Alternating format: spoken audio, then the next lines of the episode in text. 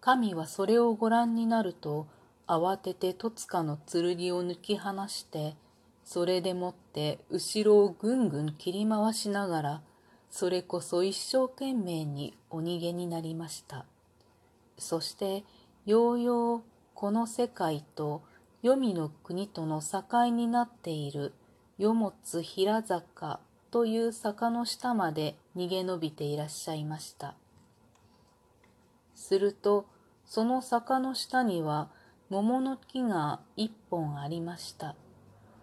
神はその桃の実を三つ取って鬼どもが近づいてくるのを待ち受けていらしって、その三つの桃を力いっぱいお投げつけになりました。そうすると、雷神たちはびっくりして、みんなちりぢりバラバラに逃げてしまいました。神はその桃に向かって、お前はこれから先も日本中の者が誰でも苦しい目に遭っている時には、今わしを助けてくれた通りに、みんな助けてやってくれ。とおっしゃって、わざわざ王冠積の御事というお名前をおやりになりました。そこへ女神はとうとうじれったくおぼしめして、今度はご自分で追っかけていらっしゃいました。神はそれをご覧になると、急いでそこにあった大きな大岩を引っかかえていらっしって、それを押しつけて坂の口を塞いでおしまいになりました。女神はその岩に遮られて、それより先へは一足も踏み出すことができないものですから、恨めしそうに岩をにらみつけながら、我が夫の神よ、それではこの仕返しに日本中の人を一日に千人ずつ締め殺して行きますから、そう思っていらっしゃいまし。とおっしゃいました。神は、我が妻の神よ、お前がそんなひどいことをするなら、わしは日本中に一日に千五百人の子供を産ませるから、一向構わない。とおっしゃって、そのままどんどんこちらへお帰りになりました。神は、ああ、汚いところへ行った。急いで体を洗って汚れを払おう。とおっしゃって、日向の国の淡木原というところへお出かけになりました。そこにはきれいな川が流れていました。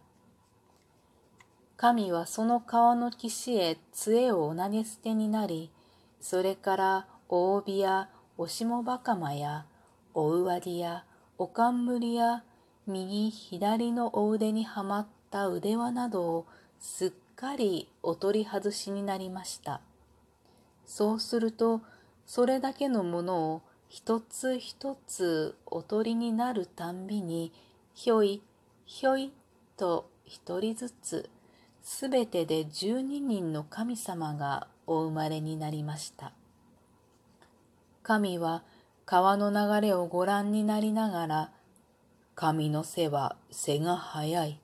下の背は背が弱い。とおっしゃって、ちょうどいい頃合いの中ほどの背におりになり、水をかぶってお体中をお笑いになりました。すると、お体についた汚れのために二人の災いの神が生まれました。それで、イザナギの神は、その神が作り出す災いをおとりになるために、今度は三人の良い神をお生みになりました。それから水の底へ潜って、お体をお清めになるときに、また二人の神様がお生まれになり、その次に水の中にこごんでお洗いになる時にもお二人、それから水の上へ出ておすすりになる時にもお二人の神様がお生まれになりました。そしてしまいに左の目をお洗いになると、それと一緒に、それはそれは美しい尊い女神がお生まれになりました。イザナギの神はこの女神様に